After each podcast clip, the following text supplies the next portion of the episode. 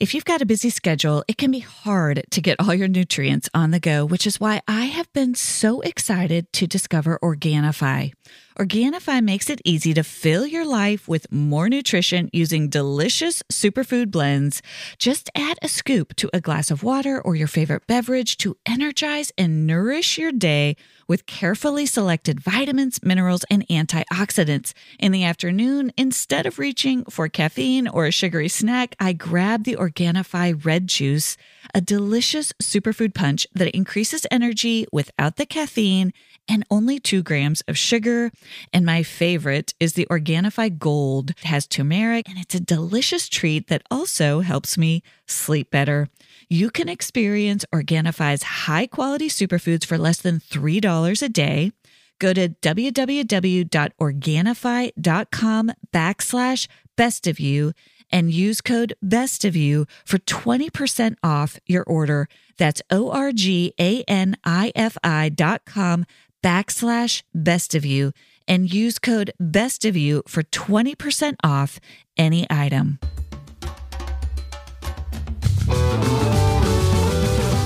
Hey everyone, I'm Dr. Allison, and I'm so glad you're here to discover what brings out the best of you. This podcast is all about breaking free from painful patterns, mending the past, and discovering our true selves in God. I can't wait to get started as we learn together how to become the best version of who we are with God's help. Hey everyone, welcome to this week's episode of the Best of You podcast. I can't believe we are already into December. And as this year winds down, I have a favor to ask of you. I'd be so grateful if you would take two to three minutes to fill out a survey we've designed. It's called the Best of You podcast survey, very creative title. And we're going to give three randomly selected participants a free copy of my new book, The Best of You, as our way of saying thank you to you for taking just a couple of minutes to fill out the survey. Here's the thing we want to hear from you. I am passionate about getting these resources to you for free every week to help you in your life. I want this to mean something to you and to be helpful to you. And in order to do that, I need to hear from you. So please take two to three minutes. You can do it right now. Go to the Best of You podcast survey link. It's in the episode notes of this episode. It's also on my website, drallisoncook.com backslash podcast. It'll take just a few minutes, two to three minutes max, to fill out the survey. We'd be so grateful to hear directly from you on how to make sure this podcast is providing you with real help you can apply in your everyday life. Hey everyone, welcome back to the Best of You podcast, where today we are going to talk about the hustle. And by the hustle, what I mean are those parts of us that produce, perform, work overtime to get the job done. These are the task managers, the productive parts of us. And going into Christmas, I know so many of these parts of us are in overdrive. We've got the list, we've got the goals, we've got the vision, and we are going to get the stuff done. We are the go to people, and we know how to get it done. And to talk about these productive, these producing parts of us, I asked my friend. I have known Rebecca since we both lived in Washington, D.C., right out of college. So I don't know. Is that, I don't want to age us, Rebecca. Is that 25 years or more? Yep. so, my friend Rebecca is a trauma informed leadership coach, a psychotherapist, and she's the host of a podcast called The Unburdened Leader podcast. And for those of you who have been listening in or who you've read my first book, Boundaries for Your Soul, we have actually not talked a lot about internal family systems on this podcast yet. But Rebecca is also trained in internal family systems in IFS. So if you've read my first book, you're well aware of what we mean by unburdened and by this parts model. If you are not familiar with that language, tune in because I'm going to do a whole series on it in the new year. But her podcast is just a beautiful podcast where she interviews all kinds of leaders about how to lead from a place of calm, a place of clarity, a place of curiosity, an unburdened place. We're trying to get out of that pressurized place and into clear, calm, unburdened leadership. And so she is someone who practices what she teaches she tries to live and model all the things she talks about. And as I know, because I've known you a long time, you've come by that the hard way, just as I've come by everything I've learned the hard way. I mean, when it comes to hustle, when it comes to productivity, I knew you back in the day. You knew how to get the job done better than anyone. So this unburdened leader, this this place to which you have arrived now, you've come by the hard way. And I can't wait to have this conversation with you. Thanks for being here, Rebecca. Oh, I am so thrilled to be here. Yeah, I'm looking forward to this conversation, Allison. Yeah. So I want to just kind of hit the ground running with an early memory of, and I'm calling it hustle. Does that word hustle resonate with you? Yeah, yeah, grind, hustle, you know, work, just yeah, the grind culture. Yeah, the doing, all getting it done. Resonates. Yeah. I mean, it it is producing, it's performing, but it's just that kind of grind. That's a good word because there's a tension to it. You know, there's an edge to it in a way when we are in that task mode. So, what's an early memory of hustling, of producing? Now, I know hindsight is 2020. So, at the time, you might not have realized what yeah. you were doing, but what's a memory of when you started to operate in that way?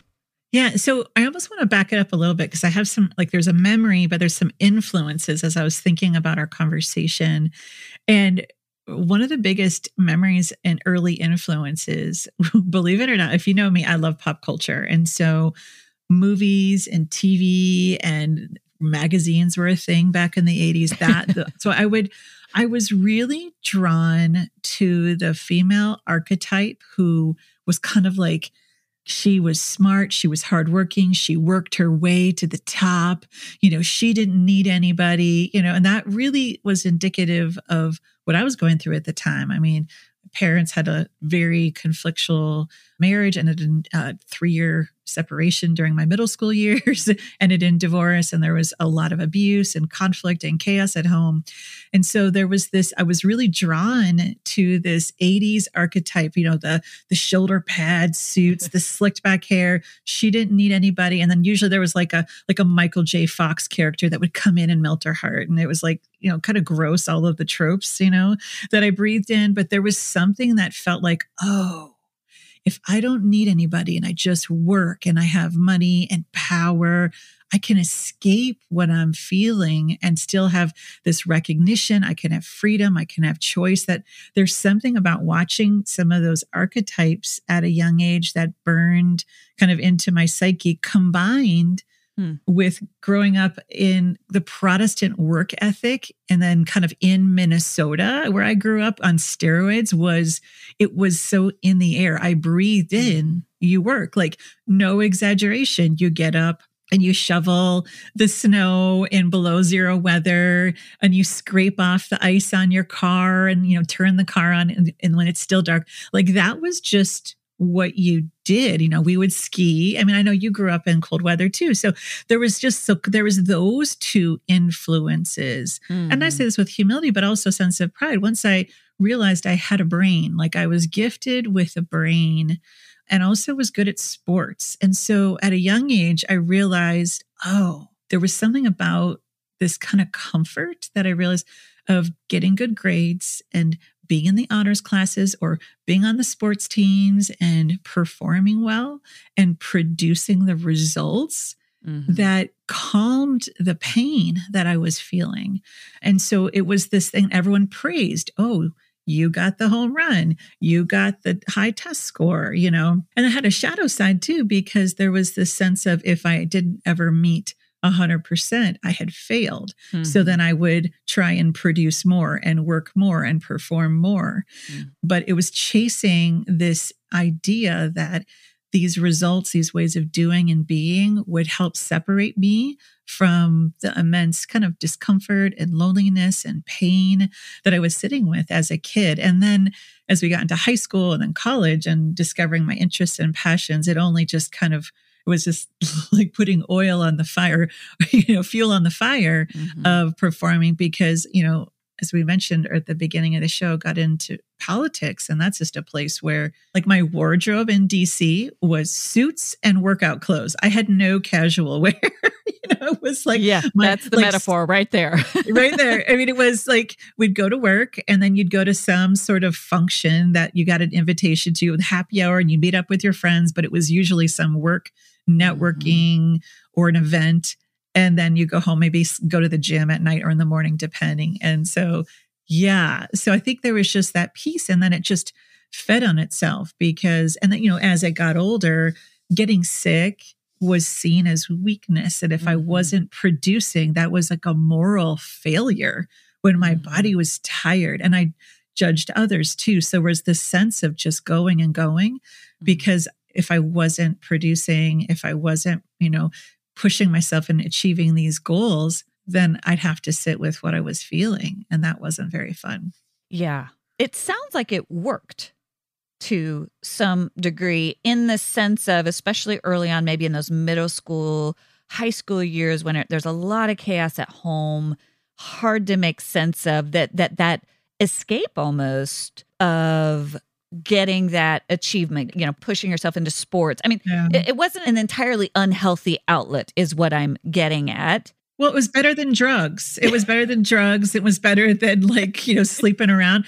But I, I guess nobody knew me. And I don't know if I knew me, but I knew how I was supposed to be. Tell me more about that. Were you aware of feeling that at the time? Feeling alone, even while you were in the grind? Well, sh- I, I don't know how much I think I was aware of okay, I'm smiling, but I don't feel like smiling, but this is what we're supposed to do. You know, wow. I was, you know, cheerleader, captain of the cheerleading squad, you know, and I'd be doing, and I mean, I'd get excited, but inside I'd have this constant ache. And it was just the burdens I was carrying. And I, and again, I loved people. I loved community. I loved team things. I loved gathering, you know, and having, I was, I would host the parties, you know, and those kind of things. I, I loved all of that stuff. And I think the world says, well, you know, it could have been worse. And I, sure, but I was breathing in the whole performance. So, like, I guess I'm saying, but at the time, sure, it looked like it worked. Like, oh, wow, you get good grades and you did things with your career and you achieved these things. And oh, Rebecca, you do so much. Yeah, but at what cost? Mm. And so, and while I have some really great fun memories, I still, I'm like right now in like a massive rewiring my nervous system and what it means to rest and to mm-hmm. downshift and to not be moving towards achieving. I mean, I don't think I'm going to check out of that ever because mm-hmm. that was so connected to my safety and to my identity and to my belonging. Yeah. When did you begin to realize that consciously, right? In hindsight, again, you're like, there was a cost, there was an ache, I knew it. But when did you begin to consciously realize I've got to change something? Well, you were there for that mm-hmm. moment, Allison, in DC, and you and I were coming back from a late dinner and we were mugged. And I remember you got jumped first, and then I jumped on the guy that jumped on you, and then the other guys jumped on me. And I'm laughing because it feels so surreal. And then I remember I heard this wild noise and I realized it was me screaming. And I then I heard your voice saying, just let them have it, and realized they just wanted our backpacks. They didn't want to hurt us. So I, I relaxed so they could pull my backpack off. And they ran and ended up going to the hospital because I'd smashed my knee in the struggle. And I walked or kind of limped on crutches into my therapist's office. I had just started therapy, and my therapist looks up at me as I enter the door on the crutches, on my crutches, and smiles and says, Oh, it's nice to see you leaning on something. And I was like, Oh, and I had, I wanted to cuss her out. I was mm-hmm. so angry at her. and then at work, I was working for a senator at the time. I kept getting up on my crutches and going to talk to staff and every, you know, moving around. Everyone's like, Rebecca, mm-hmm. you don't have to come to our office. Sit your butt down mm-hmm. and heal your knee. Like people were getting mad at me. And I'm like, no, I'm not going to let this get me down. Mm-hmm. I have to keep showing I, I, can do this. I kind of, I have to, there was no downshifting. So that was the beginning of an unraveling that, you know, showed up over the next couple of decades for sure. But that's one that's a big when you asked that question as we were prepping for this call, I was like, it was that yeah. it was that moment. A recent survey found that seven in 10 parents get an average of just three hours of sleep a night in their baby's first year. Moms, you deserve to have quality sleep. And I know one thing that will help it's Cozy Earth. You can discover the secret to better sleep with Cozy Earth's luxurious bedding products. And here's an exclusive Mother's Day offer just for our listeners. Use code BEST of you for 35% off at cozyearth.com. Cozy Earth bedding products are crafted with temperature regulating technology that adapts to your body's needs through all phases of motherhood. And they use only the very best fabrics, materials, and weaves, offering superior softness that invites you to sink into a world of comfort. The best part is, Cozy Earth stands by the quality and longevity of their products. Enjoy a 100 night sleep trial and a 10 year warranty on all purchases. They're built to last through the hardest days and the longest nights. Treat yourself to ultimate comfort with Cozy Earth bedding and sleepwear and prioritize your self care and sleep health. Head over to cozyearth.com and use promo code BEST of you for an exclusive 35% off. The luxury she deserves. Cozy Earth. Getting high quality food and household essentials delivered right to my doorstep, whether it's my favorite Dave's Killer Bread, incredible wine, or seventh generation cleaning supplies, has been a game changer for me. I love that Thrive Market only allows trusted, top quality ingredients while restricting thousands of harmful ingredients like artificial flavors, high fructose corn syrup, and more. And with just a few clicks, I can filter out ingredients that I don't want, like gluten or high sugar content, making it so easy to find the items I need for my family. Best of all, when you join Thrive Market, you are also helping a family in need with their one for one membership matching program. You join, they give. Save time and money and shop Thrive Market today. Go to thrivemarket.com slash best of you for 30% off your first order, plus a free $60 gift. That's T H R I V E market.com slash best of you. Thrivemarket.com slash best of you. I want to pause on it for a second because I've never told that story on this podcast. And there's a couple of things I want to tease out. I mean, first of all, I don't think I realized at that time that you had started seeing a therapist. It was before therapy was really normative in a way. I mean, it wasn't something that we all did. I mean, we knew about it. We kind of knew about therapists. It was sort of on the front end right. of it. Yeah, I've been in and out of therapy most of my life, just with like family like we did group therapy. My parents, you know, brought us to therapy when they were divorcing. So for me, it was, I mean, I pretty much saw how I didn't want to be a therapist through almost all of the therapists I had up until the one in DC, which she worked out of a church. So I wanted to see someone with a faith based orientation that was important to me. I never had done that before.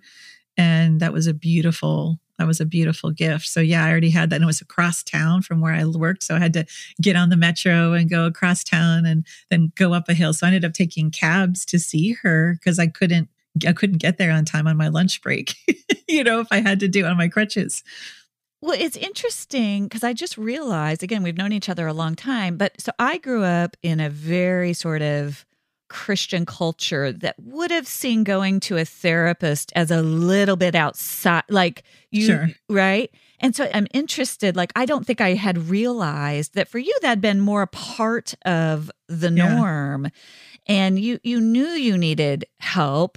And that was something that had been part of your, it hadn't been necessarily that effective potentially. Cause I always like to ask people on this podcast, you know, every time I ask somebody, you know, when you reached out for help, what was the result? I get mixed. Some people like, I, I had a terrible experience with a therapist, or I had mm. a oh. great experience with a therapist. So I like kind of bringing that to the surface because yeah. it's, I think it's important for people to realize that just going to a therapist isn't necessarily the fix. It's finding the right person to come alongside you. So this is a little bit of a tangent. I want to back up for just a second because through this experience of the achieving and the, the ache and and the loneliness and kind of knowing there was this disparity there were some people coming alongside of you at some point but it wasn't necessarily helping is that correct I think I would say too one one of the gifts that if if there's something that I wanted or knew I needed, I just went for it. And I don't know how conscious it was. It was just like there's a gap in my life, so I need to figure out how to fill the gap. Mm-hmm. And so mm. I've just I from a young age, I don't know if it's just you know, I've got a parent who is an entrepreneur and, you know, you kind of get scrappy and you figure things out. But there was just this sense of knowing and looking for more. I've always been hungry for what's more, what's better, what's different. from a young, young age. And then if I saw something that was an injustice, like the therapist that saw my whole family when we were my parents were divorcing and he would get mad at me for being mad. And i remember i slammed the door and i one of his pictures fell and he like yelled at me about that. And i had so much joy that i got to him. And i just remember that too like but i i think you know if i saw an injustice i wanted to better it. You know there was always this sense of improving. I had to improve mm. everything myself, my environment, others. But I was also the one, particularly in high school and middle school, that people would come talk to like no surprise. It was like, you know, they would come talk to me all their questions about boys and relationships and all the things, even though I would, I was like friends with everyone. I wasn't really in a serious relationship, but I was the go-to. Mm-hmm. Um, and so there was this, this sense of wanting to learn, to better, to grow, to be different than what I was seeing at home. I yeah. knew, I knew early on that what I was being taught wasn't the way. And so when things weren't effective, I ended, you know, there is a sense, you know, I did end that. So I hadn't thought about it that way. And even if some of the therapists weren't helpful, like I remember in second grade going to a group there, like family therapy session, and my parents listing all the drugs they were using and substances they were using. And then they dropped me back off at school. And I remember sitting in this room, the classroom, waiting for everyone to come back from recess, going, What just happened? And like, oh my gosh, that was horrible.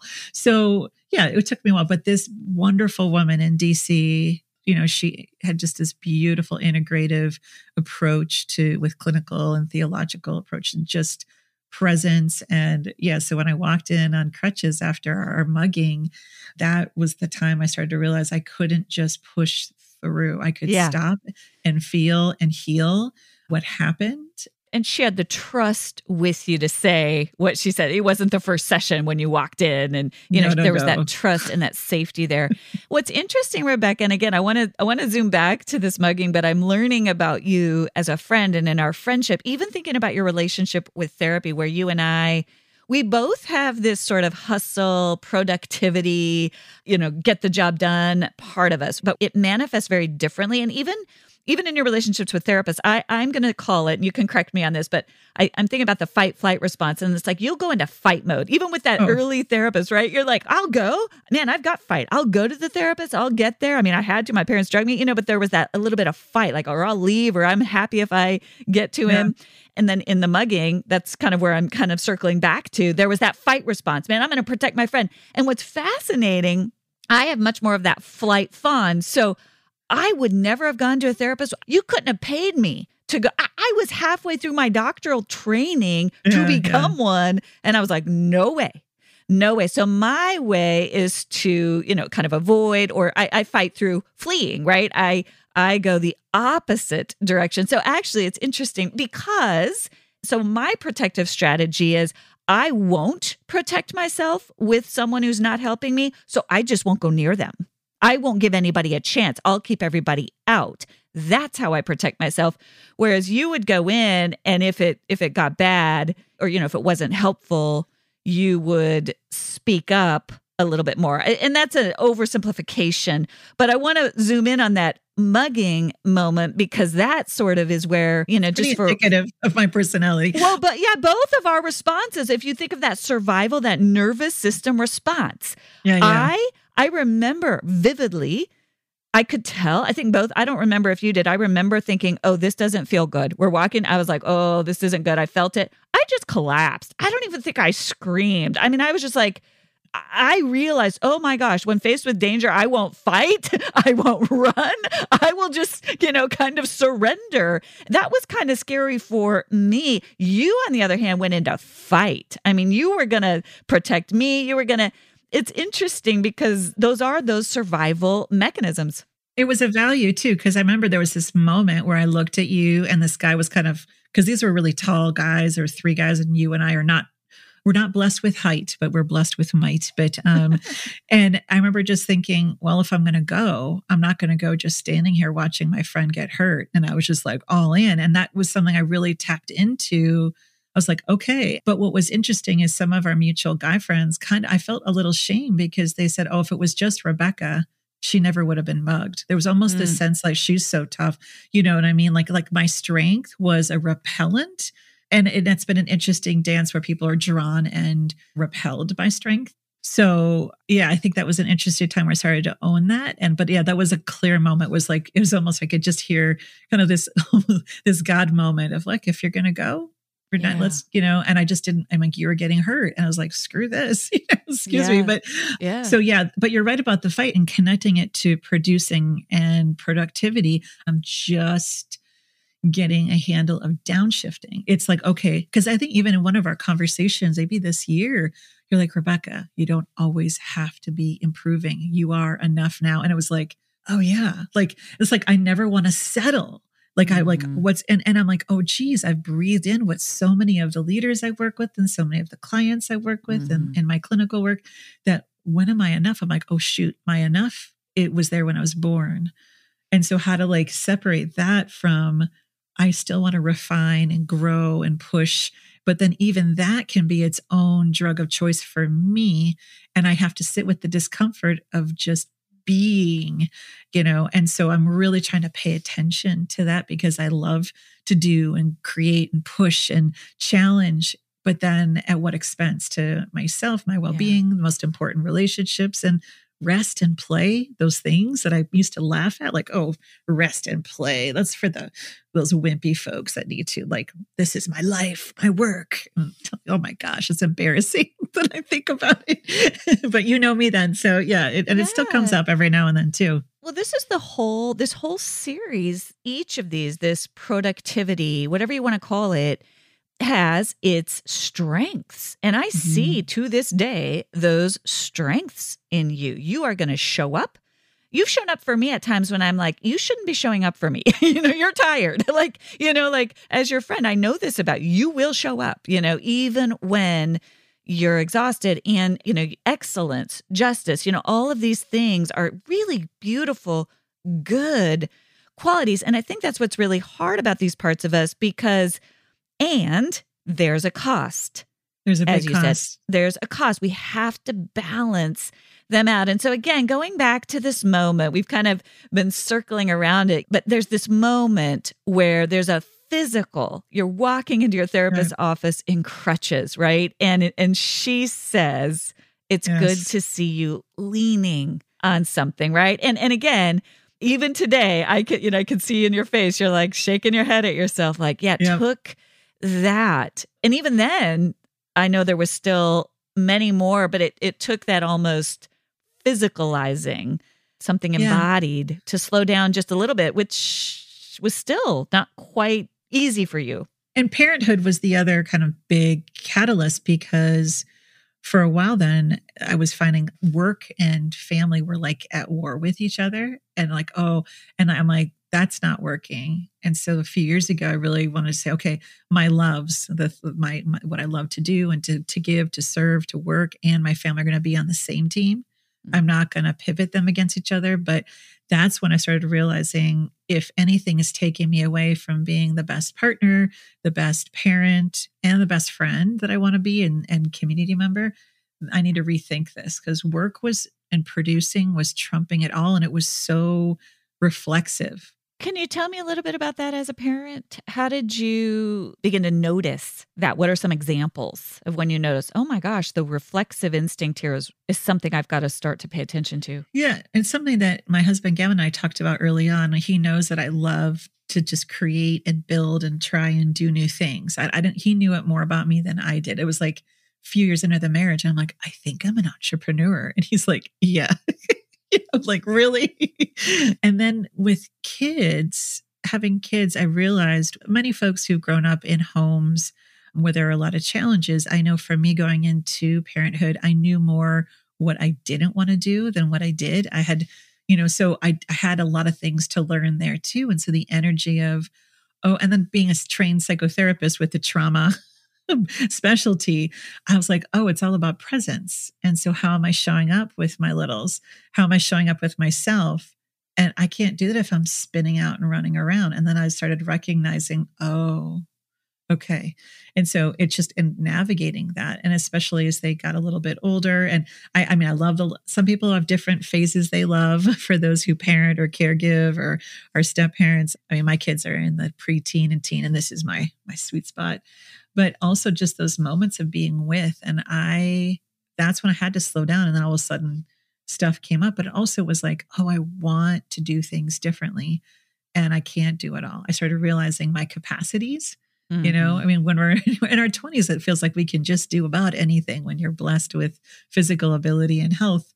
You know, you do that. And then just the fatigue. And I, my oldest daughter's on the autism spectrum, and there were some other things coming around that. And I got really protective there. And so I realized, okay, if this is a priority to create the home and the safe space that I wanted for them, then I needed to make some shifts in what I was valuing, what I was worshiping unintentionally, and starting to really redefine what producing and productivity were. And so, yeah, I'm still untangling it from it all, but it's having kids was the next phase of that awakening. I always love how intentional you are about those things. You become aware, you get intentional, you get the resources that you need. But I can't imagine, in the context of the childhood trauma, the history around which this beautiful, again, entrepreneurial, creative, productive, can do woman that God made you to be, right? This is this is good. This this is a good part of you, but yet some of these ways in which it got extreme. Yeah. Out of a context of trying, it was your way out of pain for those yeah. early years, right? So again, at every moment, and we know this to be true that that when we step back a little bit, whether it's the pleasing, the perfecting, the performing, whatever it is, things come up because we do those things for a reason. And so you have the value. You're like, I, I want to be present for my kids. I know this is important. I've got to shift my relationship to work, to producing. What came up for you and how did you care for yourself as you made that shift? Because I think that's why it's hard for people to change and to yeah. shift is things come up for us. For me, if I shift away from a little bit of that people pleasing drive and over time, you know, I, I'm aware of it. It's like, oh yeah, that's why I do it because it's scary. Yeah. There's stuff under the hood there. Have you checked out the Raising Boys and Girls podcast hosted by Sissy Goff, David Thomas, and Melissa Trevathan? They are three counselors who are serving kids and their parents in the Nashville, Tennessee area. In each episode of this podcast, they share some of what they're learning in the work they do with kids and families on a daily basis. Their goal is to help you parents care for your kids with a little more understanding, a little more practical help, and a whole lot of hope. Episodes are released every Tuesday, and you can find more information at raisingboysandgirls.com backslash podcast.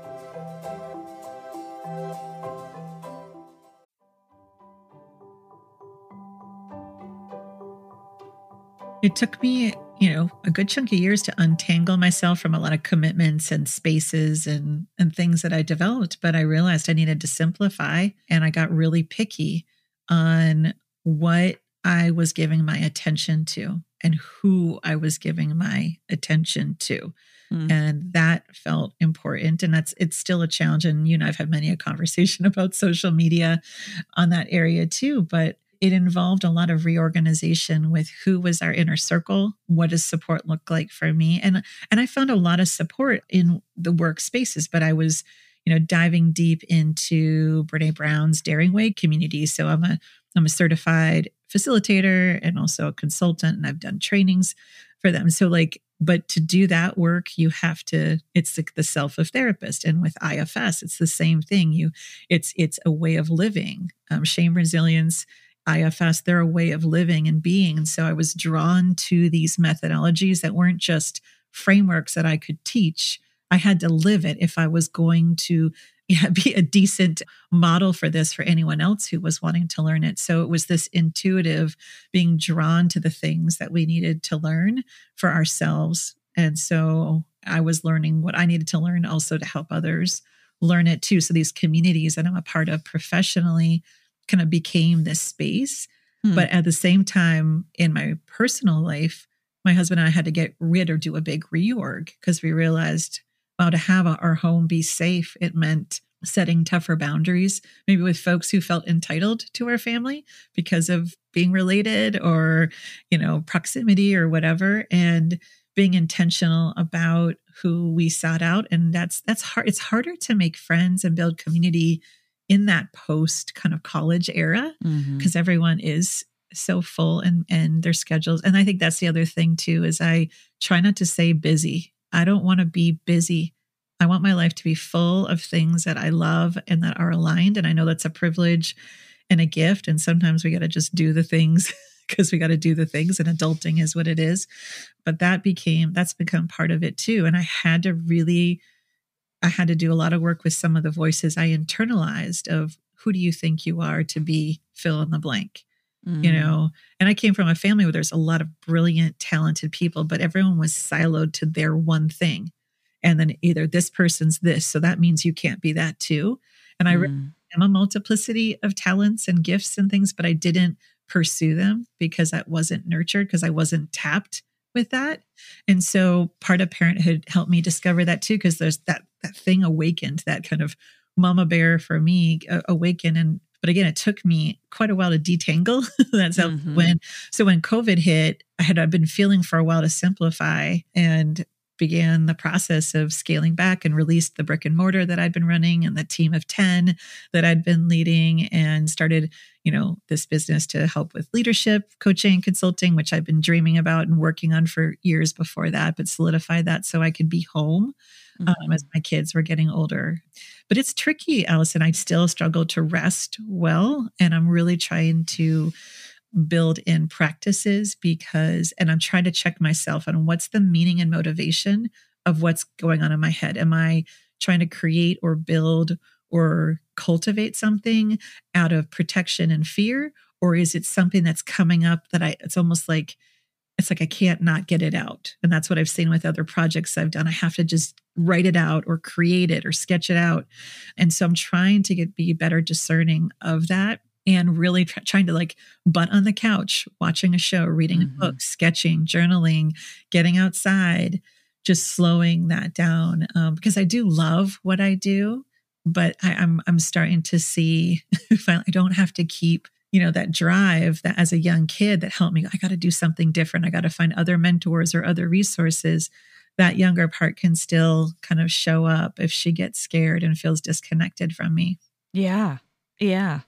And how does she, that younger part of you, as you kind of rumble with this idea of rest? Yeah. How does she experience rest and play? Hmm. Okay. She's a real goofball and like a real dork. And my kids don't always enjoy her, but I do. And so I'll let, and I enjoy seeing my kids get annoyed with me or roll their eyes. And I have to watch that because I can push it a little much because it's so entertaining. But yeah, I'm just a goofball. I just, I lose that place when I let myself just let her lead a little bit. I'm not caring what other people think. It's awkward dance parties, singing at the top of my lungs. It's not editing myself or on the other hand, it's a deep place of deep listening and curiosity. I'm in a, just a radical presence of, oh my gosh, a new person, a new story, a new thing to learn. It's like kind of sitting, sitting crisscross applesauce around the, like, ooh, tell me more. And there's just this joy. I love learning from other people and just listening to their stories that just delights my system because that little girl likes to see herself in other stories or to have pers- she gets a lot of perspective from others lived experiences I love that because I think, especially for producers, I, love that you're touching on this idea of rest. Rest is hard for a couple of reasons. Some of it is the self imposed, like, it's not as weak. Yeah. Yeah, it sounds weak. Some of it is there's a lot of energy. I know when I kind of tap into the the young kind of producer performer in me, she's just full of energy. You know, she wants to move, right? She yep. wants to move. And so I've had to think about rest in a different way. Yep. And that's what I'm kind of hearing you say. Rest for her. That's why I was curious. What rest for her isn't necessarily putting her nose in a book.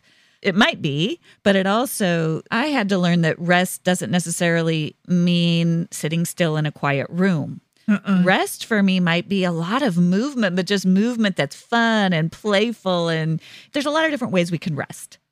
Yeah, I mean, it's Tahoe for me, Lake Tahoe, which we discovered. I, am in San Diego now, and I've lived in the Midwest and the East Coast and lived in Europe. And so Tahoe is this beautiful kind of mixture of some of the most significant parts of my life. And lake life is different than ocean life and um, has a different energy to it. There's a stillness inside, even when my body's moving in nature or when I am just listening to others. I, I going to my Sunday school, just one of my spiritual practices, and just listening, really watching my judges or my defenders come up because it's this beautifully, it's diverse in theology and political orientation and socioeconomic status. It's not very diverse in race necessarily, but it's this place that helps get me out of my polarities. And so these parts kind of all come with me and listen and come and we kind of we don't break bread together, but I, we we we're talking about the word and and my Sunday school teacher will stir things up and then parts of me are just like my know-it-all parts, my I want to teach parts, my defense parts, and then then there's just those little girls. It's like, oh, what do they think? And what do they think? Or ooh, that wasn't very nice to say, you know, and you know, and so you know, and just kind of sitting with that and delighting. But there, mm. it, you know, it really has been good to be in community too and get out of you know sometimes the bubbles and the work zones that we can be in and the echo chambers. So there's it's maybe rest isn't the best word for it but that spiritual practice of just kind of rubbing shoulders with people and being in community that's not about creating and producing and productivity and being identified by whatever titles or letters by my name. It's you know we are connecting and coming together that fills my cup that's life-giving even even when it's a little hard if that makes sense too i love that the word that comes to mind is curiosity when you're just given permission to just be curious and just be present without having mm-hmm. to be anybody or do anything but just and yeah, again yeah. that's that's energizing. It's life-giving. It might not fit that classical definition of rest but for you it's it's giving yourself the young one inside of you instead of producing or performing or earning her worth she just gets to kind of I, I, get this picture of her just curious george you know just super curious and enjoying that delighting in that. And what i've seen especially with the leaders that i most admire and the leaders that i get to work with uh, they're the ones that detox from the very dangerous personal and professional development messages that we've all been sold and breathed in over the years about pushing through and exiling our pain and overcoming and all of that stuff, right? It's like once a bit, and then coasting. It's just, it's so full of privilege and power over and not full of that consent of those different parts of us that just need to be seen. And the leaders that I'm drawn to and the leader that I want to be is definitely one that's able to sit with a lot more of that presence and that curiosity and owning my sitting with my discomfort in the presence of someone else's discomfort. And mm. I can't do that if I'm trying to fix, strategize, mobilize, organize. I can't. And so I'm finally getting it. I mean, I've read that, I've been taught that, and now it's starting to metabolize in my system more and integrate. Mm. Um, and I think that's the gift of age, honestly. I, I think that's, you know, taken me a while to work through that. And I think that's the gift of feeling a little bit more settled in that. But I'm also seeing it with my kids though, too. My kids are not, they're not they don't have all that stuff. Yeah, they're they're carrying a lot from the times they've grown up. But when I see them listening, when I see them learning, I see them asking questions with abandon and a lack of self consciousness. You know, I just that's that's beautiful. I didn't have that as a kid. So seeing leaders who can create spaces for real sharing mm-hmm. for a welcoming of the mess and and the imperfection too and for collective struggle mm-hmm. i was always taught that i had to do this on my own the lone wolf right the the very individualistic way of surviving and excelling was mm-hmm. you know but I, you know there's no I on team. And just cheesy as that is, I just I forgot that for a long time because that's what I needed to do to survive and to be able to do something different. And so when I am producing at the expense of connecting or really the presence of witnessing someone, that does harm. And I've done that. And I, and, and again, untangling from that, be, not intentional, but still the impact's not great. But mm. when we're raised with, oh, you're producing, you're doing so much, you're so great, you just kind of go into automatic pilot, but we lose touch with who's in front of us. Yeah, that's beautiful. I love the picture of it's interesting because you've told me a lot about that Sunday school class, and I never really pieced it together before that. But for you, being there and giving yourself permission to be with all that's going on there without needing to take over, take charge, strategize, teach, instruct, just be with is You a got it. spiritual practice for you. That makes so much sense to me. And it's kind of being part of a community because being part of a community, when you're used to being an achiever, a producer, it it can feel inefficient. It can feel, at least to me, it can feel inefficient. It can feel messy, like you're saying. But I love almost this spiritual practice of being with Yeah. just watching, noticing, and even what you were saying, it, it there was that different energy. It's not judging, it's not criticizing. It's like, oh, that wasn't nice. You know, just how kids are, right? when they just kind of Yeah. state what's true, you know, without they're they're just like, oh, ouch, you know. Yeah, and and saying that, hey, I noticed in me when that was said, this is what that brought up versus you need to stop this if you were really a good Christian. And and I think that's the kind of like that circular leadership where the power is more egalitarian versus that hierarchical that you and I were raised on, you know, on so many levels. And this top down has just got me rethinking it's about power too. There's so much about power because I felt like I was so powerless as a kid and I had to do whatever I could to maintain some level of my own sense of power or to re- reclaim it. And I think Mhm. now more than ever with people, there's just so much hurt, so much polarizations, and so much pain that it's that's where it's like, okay, that's the call on us to be able to sit with our discomfort so that we can sit with others. And I know that I can go into that, you know, produce slash perform. I can put the smile on. I know how to appease. You and I both are probably we got PhDs in appeasing. also, you know, and so but also just also to be real and just to and so I think that's that's the work. And so there's something about rest that's very much connected in me being seen and me being present, me witnessing myself and what's going on with me and allowing others to see that outside of my identities that are related to work or producing. That's beautiful. I mean, it just kind of, this is exactly this whole series, right? It's moving from managing the perceptions, going in, I'll be the can do person here, which is exhausting for me and doesn't really lead me to the connections I so deeply need. And again, just that picture of you sitting in that circle with the freedom to say, Oh, that didn't sit well with me. There's so many ways we can be authentic, we can be real, we can speak on behalf of what we're noticing inside of us and you're doing such a good job rebecca of it's all the stuff we talk about it's it starts with being curious and compassionate with all of our own internal It's ground zero. with It's ground all zero. the things that go on inside of us and that's what enables us to show up with other people and sit with all that's going on in that room all that's going on with our kids all that's going on in our families all that's going on in our church groups whatever the room is The not world. in the world not silencing not fleeing you know not No. not fleeing not just caving or fawning which was my go-to not needing to fight or lead or take charge Not everything Right? has to be a dang fight or debate. yes but simply being present and that's where we start to feel real connection you know we build that safety inside of ourselves that allows us to be in a room where we don't require perfection to feel safe we need enough you know we need a critical mass of safety sure but then we can be in that room and be present to ourselves present to others with that same curiosity and compassion Can I add one more thing though? I think that's important to this too. For me, for so long too, I, I was raised in a mixed faith home, but didn't really start my own faith journey until the end of high school. And for so long, the messages I got around faith was if you believed, then life was good. You had, if you had faith, and if things were struggling, I was doing something wrong. And so that message played upon my producing and performing and productivity parts. Like, oh, if there's struggle, then I got to figure out what flaw is in me. You know, like this Mhm. deficiency, you know, versus kind of the more imago Dei model of really seeing myself as an image bearer and those around me as an image bearer, you know, regardless of even how they identified in their faith journey.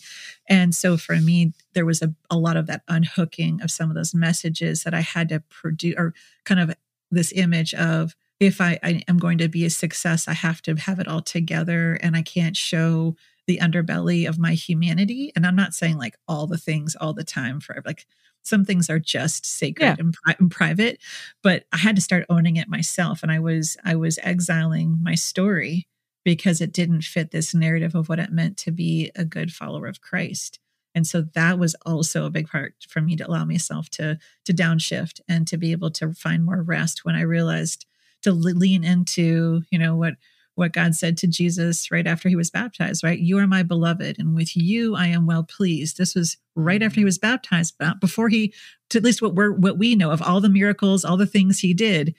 You are my beloved, and with you I am well pleased. That was right after the. I was like, okay. So there's something about that that started to. It took a while to metabolize too, but I think that plays a role in it for me in my journey too.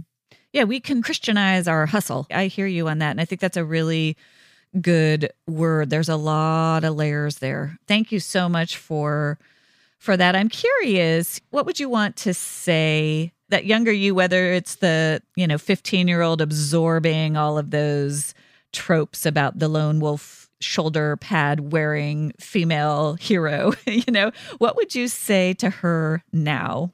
I would say you probably aren't going to take this in, but this doesn't have to be the path and I'm here for you when you're ready to listen because I wouldn't have listened. I just, I just like know her. I should have been, you know, I, am a redhead and I live up to the stereotype of stubbornness. mm-hmm. But I just would have said, I'm here. I'm here a little sooner, maybe to her. Just like there are other ways when you figure it out that this isn't working. You don't have to, you don't have to keep pushing one result or one outcome. And I'm here to listen and I'm here to, to be with you when you're ready. Sounds like wise parenting right? The non shame based, non power over, just I see what's happening. I know you, and I'm here. When, when you're, you're, ready, ready to listen. When you're ready to listen. yeah. I love it. What would you like to say to others who are listening, who mm. struggle with producing, performing for their worth? I'm here for you when you're ready to. No, I'm just kidding. I'm just kidding. um, I see you. Yeah. I see you. There's another way. You know, I guess depending on where you're at in, in kind of your relationship with and your awareness of all this, just to know that there is another way and that you're, this is said a lot, but your worth is never on the table for negotiation. We get, we're the ones that put it on the table for others mm-hmm. to have an opinion on it and to appraise us and that reclaiming that is one of the scariest and most empowering things you will ever do mm. is detaching from the world's having an opinion on you and your worth and your faith and your identity you know as a human as a follower of christ whatever it is you may be doing and that's the work and to be so picky on who you allow to have a say into your life and what you are allowed to have a say be discerning not out of fear because and, and to stay to have an open but guarded heart in the process too. And i will say girlfriends for me friends are the best if there's a female listening to this. I mean alison i mean our you know reconnecting after all the years and and our conversations have been medicine to my soul just to be able to there's a the most integrated conversation. So finding one or two people that you can really show up and not edit mm-hmm. is the beginning, you know, where you're not filtering and just saying the things mm. and getting seen and loved in that place is really a powerful, powerful and, and healing place to be. I love that. And just that reminder, it's it's quality, not quantity when it comes to those key friends, that those unedited friendships. It doesn't have to be a ton. One is life changing. You got it.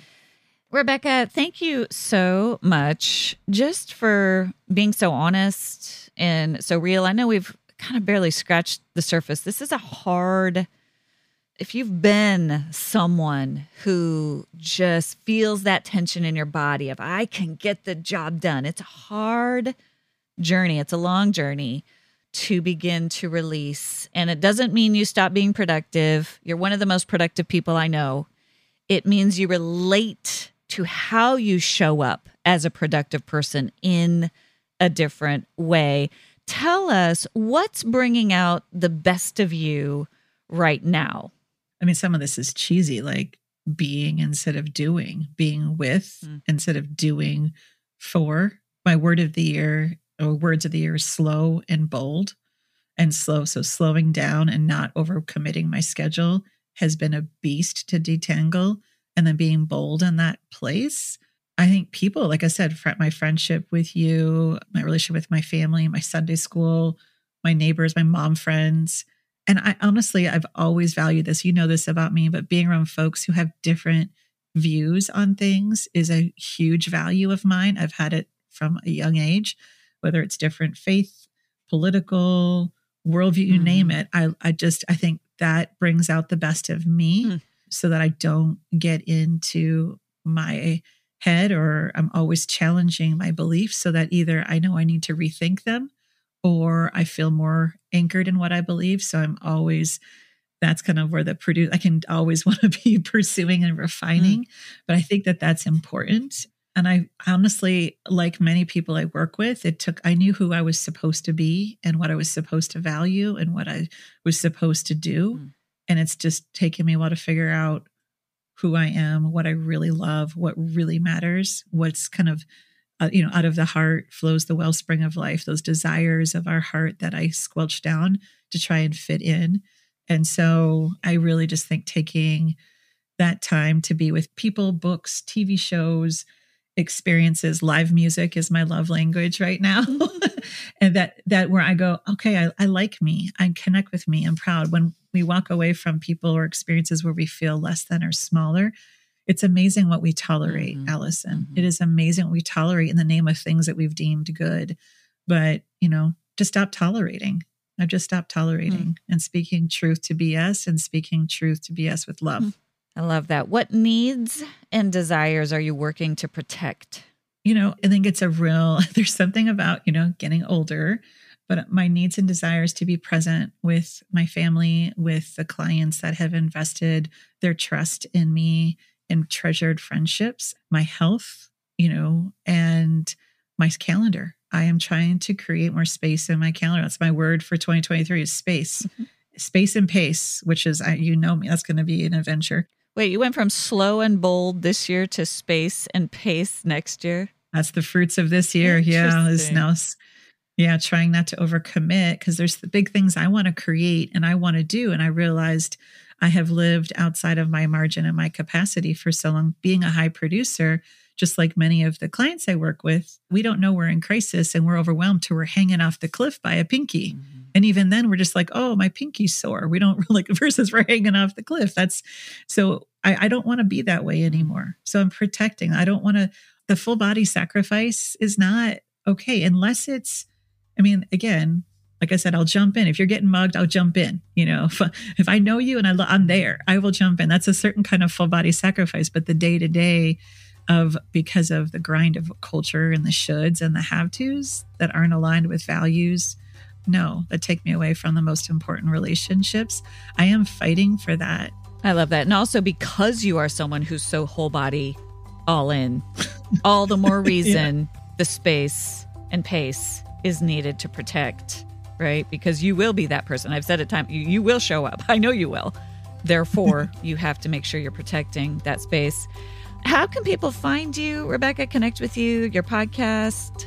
Yeah, they can, wherever you love to listen to podcasts, you can subscribe to The Unburdened Leader. And if you listen and are impacted by an episode, I'd be honored for you to leave a review and a comment. I want to hear from you. You can also follow me on Instagram at Rebecca Ching MFT or sign up for my weekly Unburdened Leader email at www.rebeccaching.com. Thank you so much for being here. You're the best. Uh, it's been an honor, my friend. I appreciate you.